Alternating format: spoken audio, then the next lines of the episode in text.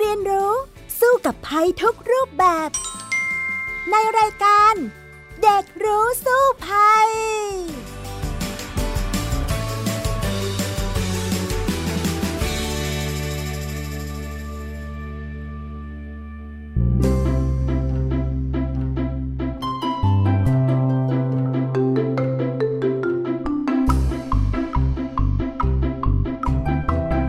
ดีค่ะ คุณผู้ฟังคะต้อนรับเข้าสู่รายการเด็กรู้สู้ภัย เช่นเคยนะคะ วันนี้มาพบกับดารินกำเนิดรัฐค่ะ และดารินก็ไม่ได้มาคนเดียวอยู่แล้วนะคะ วันนี้มาพร้อมกับ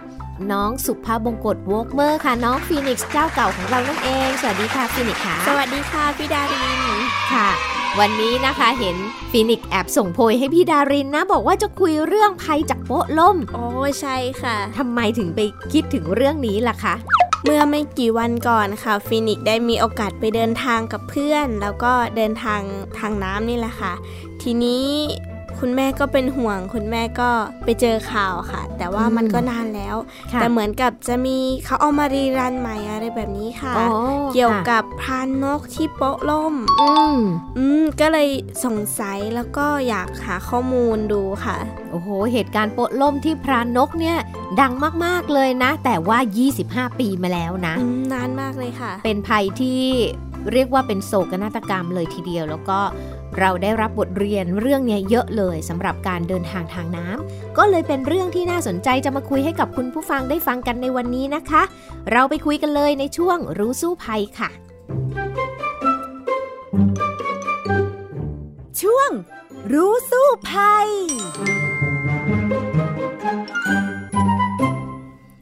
วันนี้เราจะมาคุยกันในเรื่องของภัยจากโป๊ะล่มนะคะ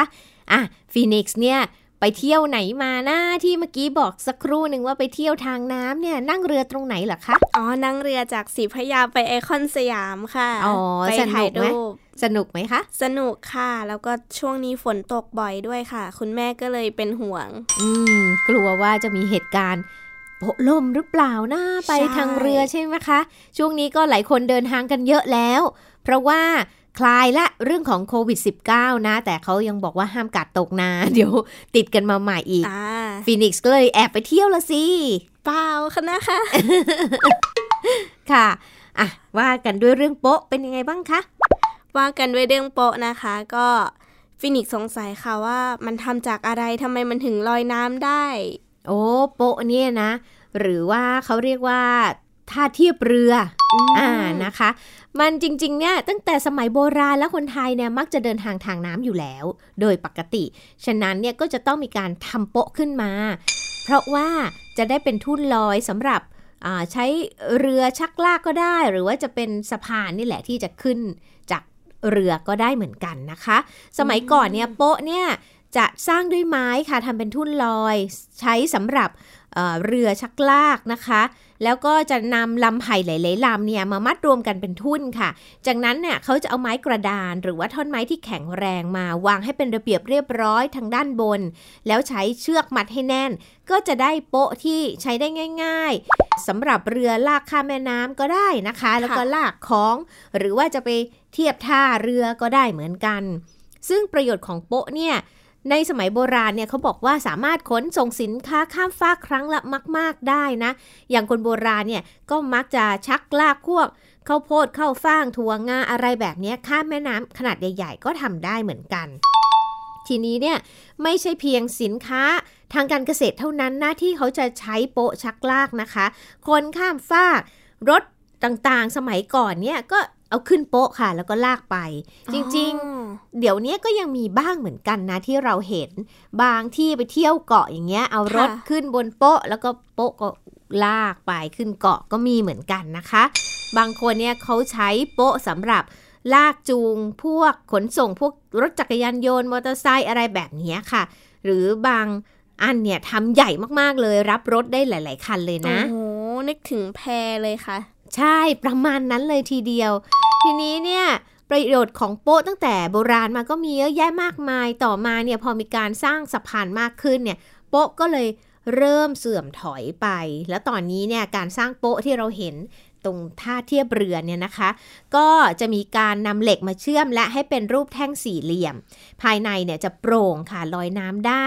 ลักษณะก็ใช้แบบเดียวกัน ซึ่งหลาย ๆ พื้นที่ยังใช้อยู่อย่างที่เราเห็นตามค่ะท่าเทียบเรือนั่นเองค่ะอืม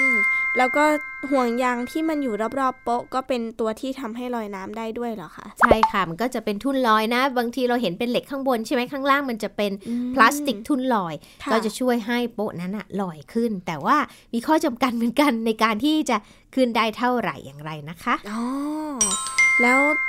จำนวนที่สามารถแบกรับได้มากสุดนี่คือ แล้วแต่ขนาดของโป๊ะเหรอคะ ใช่ค่ะ แล้วแต่ขนาดนะ ส่วนใหญ่ที่เราจะเห็นเนี่ยมักจะประมาณ 40 คนอะไรแบบนี้ค่ะ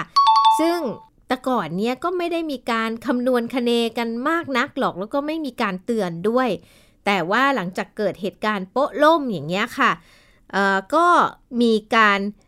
แจ้งเตือนมีป้ายบอกว่าโป๊ะหนึ่งโป๊ะหนึ่งเนี่ยใช้ได้สักกี่คนอืมอย่างเช่นที่พรานกเนี่ยเดี๋ยวนี้นะเขาก็จะมีป้ายชัดเจนเลยว่ารับน้ำหนักได้แค่ 60 คนเท่านั้นค่ะ โอ้แสดงว่ามันก็มีความเสี่ยงอันตรายด้วยใช่ไหมคะ ใช่แล้วล่ะค่ะโอ้ยังไงบ้างคะพี่ดาริน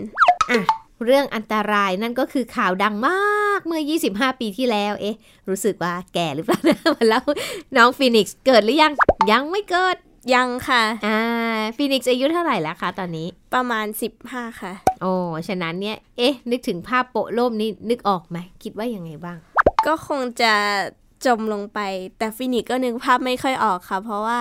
เท่าที่ฟินิกได้ไปเดินทางเนี่ย มันก็ลอยได้ทุกทิศทุกทางเลย อืมมันจะล่มได้ยังไงใช่ไหมใช่ค่ะอ่างั้นเดี๋ยวเล่าให้ฟัง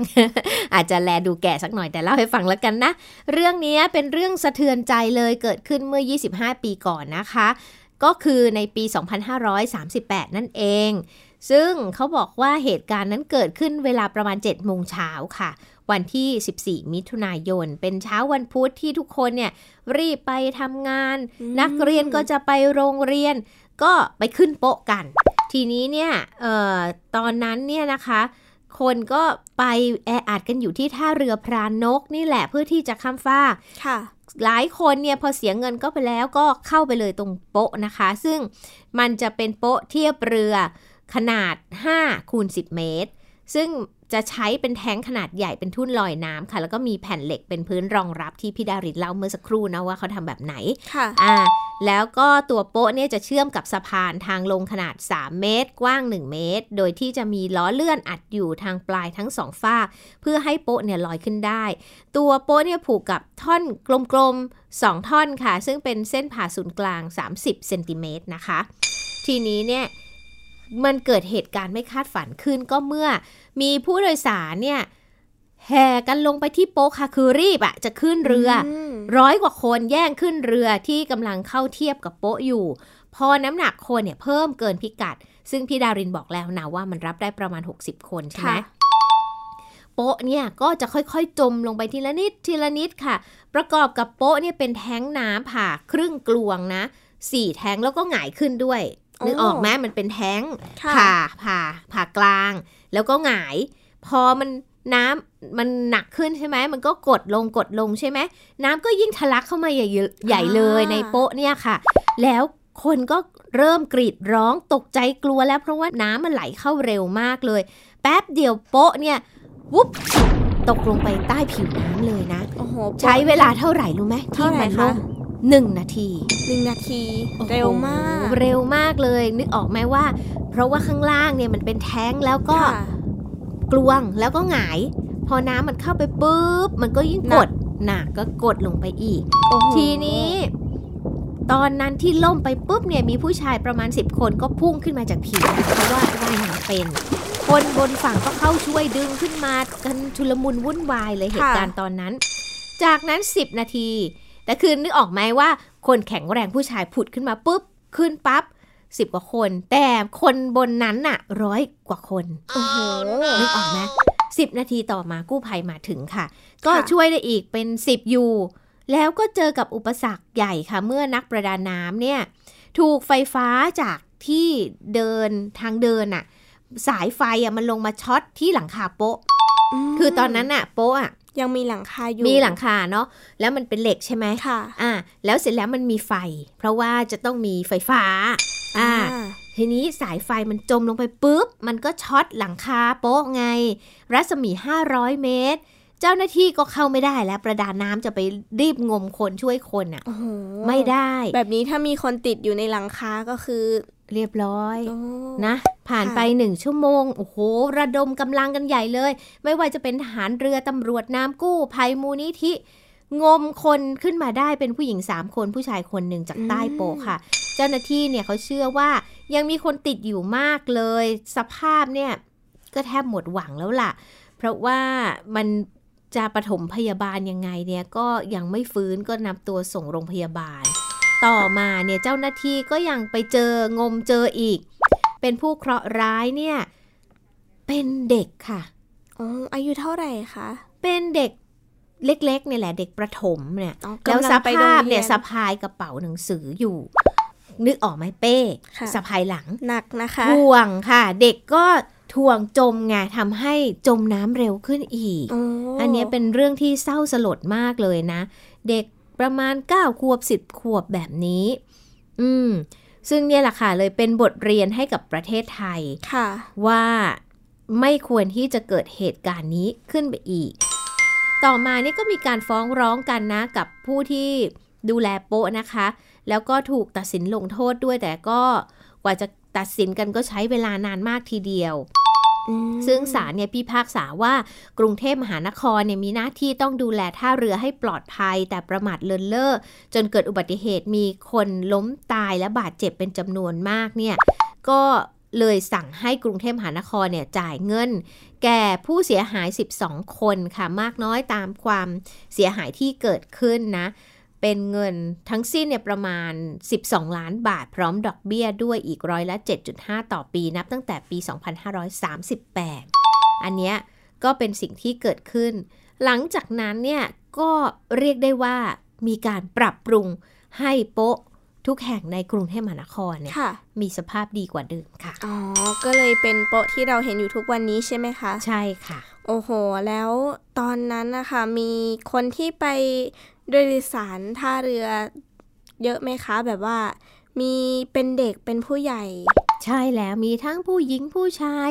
เด็กและผู้ใหญ่นะอ๋อซึ่งก็มีเด็กนักเรียนเนี่ยเยอะเหมือนกัน ส่วนใหญ่ก็เป็นคนทำงานใช่ไหมคะใช่ค่ะ แล้วก็เด็กนักเรียนเนี่ยที่อย่างที่บอกว่าสภาพเขางมขึ้นมาเนี่ย เจอทั้งเด็กทั้งเป้อ๋อช่วงเวลาที่กำลังเดินทางไปอ่าโรงเรียนเลย แล้วเรานึกภาพว่าเวลาโป๊ะล่มเนี่ยปุ๊บเดียวหนึ่งนาทีอะจมค่ะ มันไม่ทันตั้งตัวจริงน้องก็ไม่รู้ว่าว่ายน้ำเป็นไหมๆอ่า ถึงว่าเป็นโดนถ่วงนะ ใช่เออลงไปใต้น้ำแล้วมันก็ขึ้นไม่ได้เออขาดอากาศก็หายใจไม่ออกก็เลยค่ะจมน้ำเสียชีวิตนั่นเองอ๋อค่ะแล้วสาเหตุที่โป๊ะนั้นล่มนี่นอกจากขนาดที่มันเกินแล้วเนี่ยค่ะมันมีสาเหตุอื่นอีกไหมคะ เช่นโป๊ะมีความเสียหายอยู่แล้วหรือเปล่า ส่วนใหญ่มาจากการที่น้ำหนักเกินค่ะ อย่างเหตุการณ์ครั้งนั้นเนี่ยก็ จากการที่คนน่ะรีบ แห่ขึ้นไปยืนรอบนโป๊ะเพื่อที่จะขึ้นเรือรีบไงอืมรีบจนน้ำหนักมันเกิน แล้วก็ไม่มีการควบคุมดูแลว่าน้ำหนักเท่าไหร่อย่างไร อย่างเงี้ยมันก็เลยเกิดเหตุขึ้นนะคะค่ะประกอบกับสิ่งที่แย่ไปกว่านั้นก็คือเวลาล่มไปปุ๊บใช่ไหมมันอาจจะยังมีเวลาที่หลายคนจะเอ่อขึ้นมาได้ ก็ไปติดหลังคาอีก และไอหลังคาเนี่ยมีไฟอีกทำให้เกิดไฟรั่ว หลายคนที่เสียชีวิตนะคะถูกไฟฟ้าช็อตไปนั่นเองอ่าซึ่งแบบก็เป็นเรื่องที่น่าเศร้าสลดนะ ก็เป็นอะไรที่เจ้าหน้าที่ก็เข้าไปช่วยลำบากใช่ไหมคะใช่ค่ะ อย่างตอนนั้นเขาต้องตัดไฟนู่นนี่นั่นกว่าจะไปช่วยก็ยิ่งล่าช้าไปอ๋อก็เลยทำให้ยิ่งมีผู้เสียชีวิตเพิ่มมากขึ้น อยากรู้ไหมว่าหลังจากเหตุการณ์ครั้งนั้นแล้วเนี่ยค่ะ มีการปรับปรุงเรื่องความปลอดภัยของโป๊ะอย่างไรบ้างกำลังจะถามเลยค่ะอ่าถ้าอย่างนั้นเนี่ยพี่ดารินเล่าให้ฟังแล้วกันนะเขาบอกว่าบทเรียนครั้งนี้เนี่ยค่ะ ตอนนี้เนี่ยก็จะมีการควบคุมแหละว่าไม่ให้คนขึ้นโป๊ะแบบแห่ขึ้นไปอย่างนั้นนะ ถ้าเคยขึ้นเรือแถวพระนกหรือว่าหลาย ๆ จุดเนี่ยค่ะเขาก็จะมีประตูกั้นเลยมีเจ้าหน้าที่คอยควบคุม แล้วก็ติดป้ายชัดเจนว่าขึ้นได้ครั้งละไม่เกิน 60 คนค่ะใช่ไหมอ่า แล้วก็จะมีการปรับปรุงว่าห้ามเดิน ห้ามยืนล้ำเส้นด้วย ห้ามเสเส้นเหลืองเขาจะมีขีดเอาไว้จำกัดผู้คนด้วยอะค่ะ ทีนี้มาตรการความปลอดภัยเบื้องต้นของท่าเรือตอนนี้อ่านอกจากห้ามไปยืนเยอะแล้วนะคะเเขาก็มีการสำรองจัดเจ้าหน้าที่สำรองด้วยคอยดักคอยเตือน ว่าห้ามเข้าแล้วนะค่ะเอ้ยเยอะไปนู่นนี่นั่น พร้อมกับ มีการเตรียมห่วงยางแล้วก็เสื้อชูชีพ ซึ่งประจำเรือแล้วก็ประจำโป๊ะเทียบเรือด้วยค่ะ ชูชีพนั้นจะเปลี่ยนเป็นของใหม่ทุกๆ 1 ปีนะคะ และจะมีฝ่ายโยธาของบริษัทเรือด่วนเจ้าพระยาเนี่ยมาตรวจสอบสภาพ การทำงานของอุปกรณ์ช่วยชีวิตเหล่านี้ทุก ๆ 3 เดือนด้วยอืมทีนี้เนี่ย มีคนที่อยู่ในบริเวณนั้นเป็นกะลาสีอย่างเงี้ยค่ะ คนค่ะขับเรือเนี่ยเขาก็เล่าด้วยนะว่า ช่วงไหนที่เกิดคลื่นจากแม่น้ำเจ้าพระยารุนแรงเนี่ยก็อาจจะทำให้เกิดโป๊ะเรือเนี่ยโคลงเคลงมากที่สุดนะคะอืมอ่าอย่างเช่น ช่วงฤดูฝนอย่างตอนนี้เนี่ยค่ะกระแสน้ำมันจะไหลเชี่ยวขึ้นในแม่น้ำเจ้าพระยาใช่ไหมโอ้เพราะน้ำเหนือไหลบ่ามาค่ะฉะนั้นเนี่ย ผู้โดยสารที่ไม่ค่อยเดินทางผ่านทางเรือบ่อยเนี่ยก็อาจจะทรงตัวในการขึ้นเรือได้ยากกว่าปกติ เพราะว่าโป๊ะมันจะโคลงไงแสดงว่ามีความเสี่ยงอันตรายสูงขึ้นใช่ไหมคะอ่าเพราะว่าน้ำไหลเชี่ยวนะ ทีนี้เนี่ยจริง ๆ ห่วงยางที่เตรียมไว้ช่วยชีวิตเนี่ยจะติดอยู่ที่โป๊ะเรือ ที่นั่งรอขึ้นเรือค่ะ ในระหว่างที่ผู้โดยสารจะไปยืนรอบนโป๊ะ ซึ่งส่วนใหญ่ผู้โดยสารนั้นมักไม่ค่อยยอมใส่เสื้อชูชีพไงอ๋อ เพราะว่ารู้สึกว่าอึดอัดร้อนบ้างนู่นนี่นั่นใช่นะค่ะใช่ไหมอะอย่างที่น้องฟีนิกซ์เดินทางไปเที่ยวกับเพื่อนเนี่ยค่ะ ได้ใส่ไหมเสื้อชูชีพ ไม่ได้ใส่ค่ะ อ่า ฉะนั้นเนี่ยอย่าประมาทค่ะ ควรระมัดระวังเอาไว้นะคะ อืมอ่า แล้วมาตรการที่เขาจัดการกับท่าเรือใหม่เนี่ยค่ะค่ะเขาใช้กับทุกท่าเรือเลยหรือเปล่าใช่ค่ะ ก็กทมก็ได้รับบทเรียนดังนั้นต้องดูแล เรื่องของโป๊ะท่าเทียบเรือให้ดีขึ้น รวมทั้งเรือด้วย เรือล่มก็เป็นเรื่องที่เราได้ยินกันบ่อยๆ มาก่อนหน้านี้เหมือนกันนะอ่าโดยที่เขาบอกว่าเรือที่เข้ามาเทียบท่าเนี่ยส่วนใหญ่แล้วตัวเลขความจุผู้โดยสารบนเรือรับน้ำหนักได้ประมาณ 90ถึง120 คนนะคะ ตามขนาดของเรือค่ะ แล้วก็ตอนนี้มีคนดูแลโป๊ะเนี่ยประมาณ 4-5 คนที่คอยดูแลความปลอดภัยต่างๆ อยู่ด้วย ฉะนั้นเนี่ยก็เรียกได้ว่าดีขึ้นกว่าเมื่อ 25 ปีที่แล้วแหละ แล้วตอนเนี้ยอ่าโป๊ะเทียบเรือโดยสารต่างๆเนี่ยก็จะเปิดเวลาประมาณ6โมง20 จนถึง2ทุ่ม20 แล้วเขาบอกว่าช่วงที่คนขึ้นลงเรือเยอะที่สุดนั้นก็คือช่วงเวลา 16นาฬิกา4โมงเย็นนั่นอ๋เอองกลับบ้าน ใช่ เพราะฉะนั้นนะคะ เวลาจะไปไหนมาไหนโดยสารเรือ ใส่เสื้อชูชีพจะดีกว่าจะเป็นการปลอดภัยกับตัวเรามากที่สุดค่ะนะคะ เพราะว่าช่วงนี้ฝนก็ตกน้ำก็เชี่ยว ก็มีอืมโอกาสที่จะเกิดขึ้นอีก เราแค่ใช่ต้องระวัง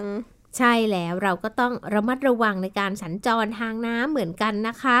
โดยที่เขาย้ำมานะว่าปัญหาส่วนใหญ่เนี่ยที่เกิดขึ้นน่ะ มักจะเกิดจากความดื้อของผู้โดยสารก็มีนะอ๋อเคยมีคนก้าวพลาดตกน้ำเนี่ยเขาบอกว่าเฉลี่ยปีหนึ่งเนี่ยประมาณ2อสคน แต่ไม่ถึงกบเสียชีวิตหรอก คือรีบร้อนตกน้ำไง อย่างพี่ดารินเองเนี่ย เคยเหมือนกัน แต่อ๋อไม่ใช่แม่น้ำเจ้าพระยานะค่ะ ตกคลองแสนแสบมาแล้วอืมอืมอันนี้คลองแสนแสบ นึกภาพออกไหมว่าคลองแสนแสบเป็นอย่างไรหนูเคยไปไหมคะ เคยค่ะ แล้วก็ผ่านบ่อย เพราะว่าเหมือนกับมันจะอยู่แถวบ้านค่ะ มันก็อ่าจะดำดอืมดำดำๆเหม็นๆใช่ไหมำใช่อ่าแต่เห็นไหมคะว่ามีคนขึ้นเรือในคลองแสนแสบนี่เยอะมากเลย เยอะมากค่ะ ใช่ สมัยนั้นเนี่ยโอ้โหก็เรียกว่านานมากแล้วสมัยพี่ดารินเรียนอยู่ที่จุฬานะ บ้านอยู่แถวสุขาพิบาลก็จะมีอืมท่าเทียบเรือที่วัด พี่ดารินก็จะขึ้นเรือค่ะ เพื่อที่จะไปที่ท่าราชเทวี แล้วก็ขึ้นรถไปอีกนิดนึงก็ถึงจุฬาแล้วใช่ไหมค่ะ ฉะนั้นเนี่ยช่วงเวลานั้นเนี่ยกรุงเทพก็รถติดมาก ก็คงไม่ใช่เวลานั้นจนถึงเวลานี้ก็ยังติดอยู่นะ ติดตลอดเออค่ะ ติดมากเลยไง ทีนี้เนี่ยถ้าเทียบกันระหว่างนั่งรถเมย์กับนั่งเรือ ปรากฏว่านั่งเรือมันเร็วกว่าประหยัดใช่เวลาเวลากว่าเยอะเลย พี่ดารินก็เลย อืมนั่งเรือละกัน ก็ไปขึ้นเรือเลยตีห้าปุ๊บปั๊บแล้วก็นั่งเรือไปอ้าเช้าเช้าๆเราก็ไปถึงราชเทวีอย่างรวดเร็วทันใจ แต่มันก็จะมีความเหม็นเหมือนกัน มีความเหม็นมากทีเดียว ประสบการณ์ตอนนั้นก็คือเราก็แต่งชุดนิสิตใช่ไหมก็เสื้อขาวนักขาวศึกษาอ่าเราก็จะต้องระวังไม่ให้เสื้อเปื้อนด้วยค่ะแล้วเวลานั่งเรือเนี่ยน้ำมันก็จะกระเด็นใช่ไหมเขาก็จะมีผ้าใบข้างๆอะค่ะอ่าให้เราให้ดึดึงงดึงขึ้นมาเราก็จะเอาไว้กันตัวเองไม่ให้น้ำมันกระเด็นมาเปื้อนเสื้อ แต่จริงๆอะกลิ่นความเหม็นนะ มันก็จะติดตัวเราไปนะ เวลาเราไปที่คณะแล้วไปเรียนหนังสือ เราก็ยังได้ความเหม็นของของแสนแสบน้ำคลองที่ติดตามเสื้อลงมาอยู่ดี แต่อันนั้นไม่ใช่ปัญหาเท่าไหร่ มันจะมีอยู่วันหนึ่ง หลังจากพี่ดารินนั่งเรือมาได้ประมาณ เทอมสองเทอมแล้วล่ะค่ะนะทีเดียว มีอยู่วันหนึ่งพี่ดารินก็น่าจะเป็นหน้าฝน ก็ขึ้นเรือที่ท่าราชเทวี เช่นเดิม คือขึ้นจากเรือไปที่ท่าใช่ไหมแล้วตรงท่ามันก็จะเป็นไม้หมายอะค่ะ แล้วมันก็จะมีตะไคร่น้ำอยู่แล้วก็ลื่นพอเราก้าวขึ้นฟึบมันก็ลื่นฟึบปรากฏว่าพี่ดารินาตกลงไปในคลองค่ะ ดีว่าชาวบ้านแถวนั้นก็ช่วยดึงขึ้นมาค่ะค่ะก็เปื้อนไปหมดเลยเหม็นไปหมดเลย ก็ แล้วก็ไม่ได้เรียนเลยค่ะวันนั้นก็ต้องกลับบ้านเนาะเพขึ้นราะเรือว่ากลับใช่ไหมคะก็ไม่ขึ้นแล้วค่ะ ขึ้นรถกลับบ้านอ๋ออ่าแล้วก็นอนอาบน้ำแต่งตัวใหม่อะไรอย่างเงี้ยฉะนั้นหลังจากนั้นมาพี่ดารินก็เลิกขึ้นเรือเลยค่ะ เพราะว่ารู้สึกว่าเข็ด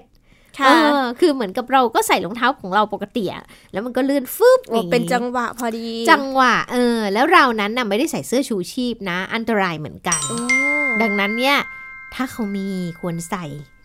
จะดีกว่า เพราะว่าอุบัติเหตุเกิดขึ้นได้เสมอเลยเราไม่รู้ว่าจะเกิดขึ้นเมื่อไหร่อ่านะะไม่ทันตั้งตัว ใช่แล้ว แบบนี้ เราต้องป้องกันอุบัติเหตุไว้ด้วยนะคะ ใช่ค่ะฟินิกซ์มีประสบการณ์คล้าย ๆ อย่างนี้บ้างไหมล่ะคะ ยังไม่มีค่ะ แต่ว่าก็เคยขึ้นเรือแล้วมีคนทำของตกไปมากกว่า อืม เห็นเขาของตกไปแล้วเขาทำไงคะ ของตกไปเขาก็หยิบไม่ได้แล้วค่ะ มันจมลงไปเลยอ๋อใช่แล้วล่ะ ดังนั้นเนี่ยไม่ว่าจะเป็นคลองหรือว่าเป็นแม่น้ำก็ต้องระมัดระวังทั้งนั้นในการใช่ที่จะค่ะใช้ชีวิตแล้วก็โดยสาร นะคะ เพราะว่ามันก็มีอันตรายที่เกิดขึ้นได้อืมนอกจากโป๊ะก็เรืออีกใช่ไหมคะ ที่ต้องระวังใช่แล้วล่ะสำหรับการเดินทางทางน้ำนะ ทีนี้เนี่ยเรามาคุยกันต่อในช่วงต่อไปดีกว่า นั่นก็คือช่วงรู้แล้วรอด เราจะไปดูกันว่า เราจะเอาตัวรอดจากภัยทางน้ำแบบนี้ได้ยังไงบ้างค่ะ ช่วง รู้แล้วรอด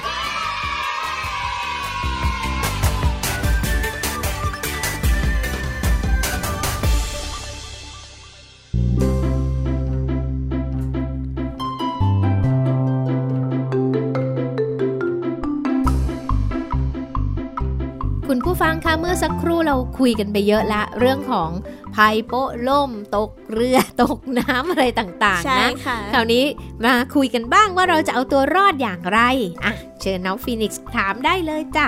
ค่ะพูดถึงโป๊ะล่มที่เราคุยกันมานะคะอืมก็มันมีความเสี่ยงที่จะเกิดขึ้นอีกฟีนิกซ์ก็สงสัยว่าเอ่อประชาชนอย่างพวกเราหรือว่าผู้โดยสารที่ใช้เรือเนี่ยค่ะก็ สามารถที่จะช่วยป้องกันไม่ให้เกิดเหตุโป๊ะล่มอีกครั้งได้ไหมคะ จริงๆก็ทำได้ก็คือเคารพกฎมอย่าแห่กันขึ้นไปบนโป๊ะมากเกินไปค่ะเพราะว่าครั้งนั้นนี่เกิดจากน้ำหนักของคนที่แห่กันเข้าไปเกินกว่าที่โป๊ะรับได้มเขาบอก 60 คนก็ 60 คนให้เชื่อเจ้าหน้าที่ค่ะเวลาที่จะขึ้นนะคะ แล้วก็ระมัดระวังตัวเอง ใส่เสื้อชูชีพ เพราะว่า ถ้าเกิดลมพายุมาโคลงเคลงไม่แน่นะ มัน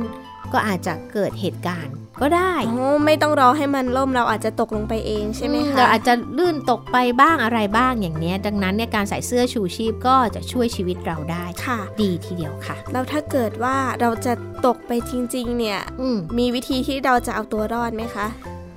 น้องฟินิกซ์เคยตกน้ำไหม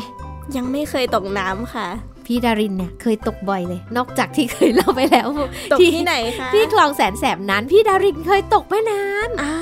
แม่น้ำยมเลยค่ะ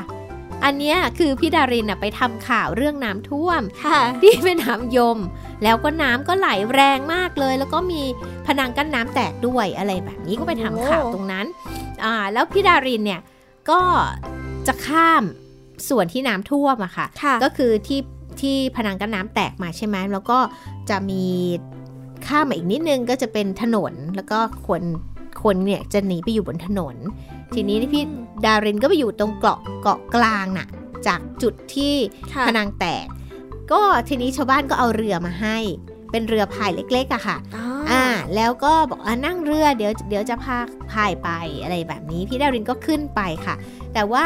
มันพายผิดไปหน่อย เพราะว่าพายไปขวางทางน้ำที่น้ำมันบ่ามาอยู่ อ้าว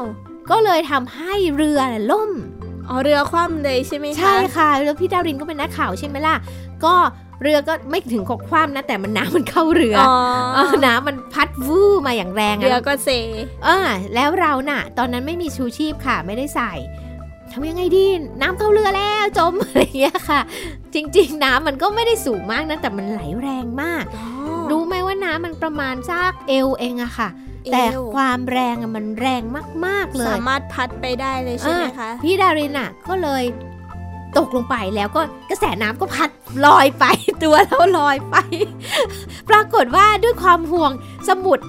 ข่าวที่ถืออยู่ในมือนะ ก็แบบอ้าสมุดอะไรอย่างเงี้ยค่ะ พอดีผู้ช่วยเขาก็คว้าตัวไว้ได้ทันอ๋อไม่งั้นพี่ดารินอาจจะลอยไปติดดงกล้วยแล้วเป็นต้นอย่างเงี้ย นี่คือจะบอกให้ฟังว่าเหตุการณ์ถ้าหากว่าเราอยู่ในกระแสน้ำที่ไหลแรงโอ้โหแม้ว่ามันจะตื้นๆ มันก็พัดเราไปได้อย่างแรงมากเลยทีเดียว ไว้ใจไม่ได้เลยค่ะ ใช่ ฉะนั้นเนี่ยใส่เสื้อชูชีพเนี่ยเป็นสิ่งจำเป็นอย่างยิ่งเลย เพราะว่าเหตุการณ์แบบเนี้ย มันอาจจะเกิดขึ้นได้ อย่างน้อยมันก็ไม่ทำให้เราจมลงไปใต้น้ำนะคะ ใช่ค่ะ อย่างตอนนั้นเนี่ยพี่ดารินน่ะพอเขาช่วยฉุดขึ้นมาได้แล้วอะก็คือสามารถเดินฝ่าน้ำมาได้ แต่ว่าเปียกไปหมดแล้วทั้งตัวโอ้โหเพราะว่าตกไปแล้วไงคะอ่าแต่ถ้ามันนึกลึกๆกว่านี้อันเนี้ยอันตราย ฉะนั้นจะต้องระมัดระวังให้ดีค่ะ อ๋อ แล้วตอนที่พี่ดารินตกลงไป พี่ดารินทำยังไงบ้างคะก็หนึ่งห่วงสมุด แล้วก็ตะกุยตะกาย แล้วก็ผู้ช่วยดึงขึ้นมาได้อ๋อก็หาอะไรเกี่ยวไว้ใช่ไหมเอคะอเขาเขาก็จับแขนน่ะดึงเราขึ้นไง ให้เรายืนได้อืมเพราะว่าตอนนั้นอะพอเราลงไปในน้ำแล้วมันแรงเราไม่สามารถมีแรงลุกขึ้นเองอ๋อได้มันก็ถึงเอวแต่ว่าพอเสียหลักมันก็โดนน้ำดึงไป อ่า ไม่งั้นบอกแล้วค่ะว่าจะลอยไปติดกอกกล้วยแน่นอนค่ะอ่าโชคดีจังเลยค่ะ ค่ะ แล้วถ้าเกิดว่าเราเป็นบุคคลที่อยู่ในเหตุการณ์นะคะ แบบไม่ได้เป็นคนตกน้ำอืมแต่ว่าเฮ้ย เราไปเห็นคนตกน้ำค่ะเราจะสามารถช่วยเขาได้ไหมคะโอ้มีหลักการเลยนะคะ เขาเรียกว่าตะโกน โยน ยื่น ยื่น อ่า ใช่แล้วตะโกนโยนยื่น ตะโกนแปลว่าให้ตะโกนเรียกคนมาช่วยก่อน อย่าเพิ่งค่ะผีผลามกระโดดลงไปเองนะ เดี๋ยวสองคน โยนคือหาอะไรก็ได้โยนไปให้เขาเกาะให้ได้ห่วงก่อนยางอ่าถ้ามีห่วงยางก็โยนห่วงยางใช่ไหมมีเชือกมีอะไรก็ตามโยนไป ถ้าไม่มีอีกมีไม้อะไรบ้าง ยื่นให้เขาเกาะแล้วก็ลากเขาเข้ามาค่ะแบบนี้ก็สามารถช่วยชีวิตได้แล้วก็จะทำให้คนที่ตกน้ำนั้นน่ะช่วยได้และที่สำคัญต้องตะโกนบอกเขาด้วยนะไม่ต้องตกใจลอยตัวไว้พยายามเวลาตกน้ำนะคะ ให้คนก็พยายามพยายามแอนหน้าอกขึ้นอ๋อนอนหงายแล้วมันจะลอยค่ะ ค่ะอ่าเนี่ยเป็นวิธีการที่จะทำให้เราน่ะไม่จมน้ำคือต้องมีสติดีๆ นั่นเองอืมคุยไปคุยมาเวลาหมดเสียแล้ว ก็วันนี้ก็ขอฝากคุณผู้ฟังไว้นะคะสำหรับความปลอดภัยในการเดินทางทางน้ำค่ะ อย่างไรก็ตามเตรียมตัวให้พร้อมนะคะ ใส่เสื้อชูชีพทุกครั้งที่จะเดินทางทางน้ำ ก็จะทำให้เราปลอดภัยนั่นเองนะคะคุยกันฟิไปนิกซ์เยอะเลยค่ะ ค่ะ เอาละค่ะ วันนี้ลาคุณผู้ฟังไปก่อน ดิฉันดารินและน้องฟินิกซ์กลับมาพบกับคุณผู้ฟังในครั้งหน้านะคะ วันนี้สวัสดีค่ะ สวัสดีค่ะ ติดตามรายการได้ที่ www.thaipbspodcast.com แอปพลิเคชัน Thai PBS Podcast หรือฟังผ่านแอปพลิเคชัน Podcast ของ iOS Google Podcast Android Podbean SoundCloud และ Spotify ติดตามความเคลื่อนไหวของรายการและแสดงความคิดเห็น โดยกดถูกใจที่ facebook.com/thaipbspodcast